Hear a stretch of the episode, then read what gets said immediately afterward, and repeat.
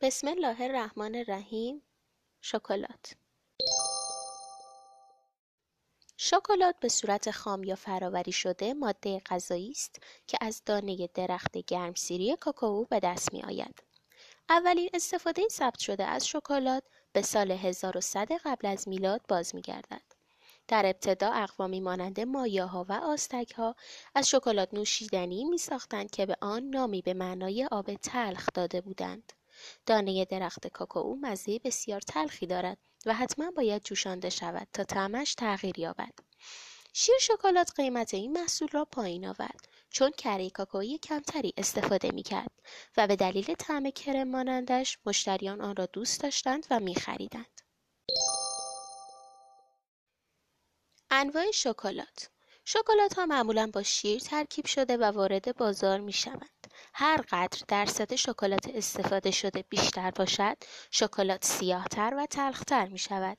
شکلات ها از 10 درصد تا 99 درصد درجه بندی می شوند. معمولا اسانس نعنا، پرتقال، موز و توت فرنگی رو برای طعم دادن به شکلات اضافه می کنند.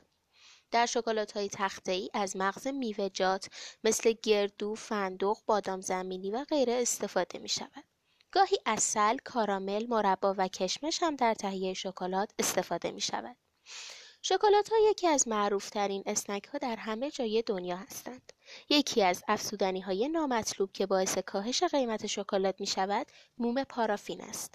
شکلات های دارای این افزودنی در دمای بدن به سرعت ذوب نمی شوند و از این روش قابل شناسایی می باشند. فواید شکلات در طول سالها در بسیاری از مطبوعات از شکلات بد گفته می‌شد چرا که دارای محتویات چربی بوده و مصرف آن را با آکنه، چاقی، فشار خون بالا، بیماری های عروقی و دیابت در ارتباط می‌دانستند. با این حال با کشف اخیر از ترکیبات فنلی بیوژیک فعال در کاکائو این تصور تغییر کرده است.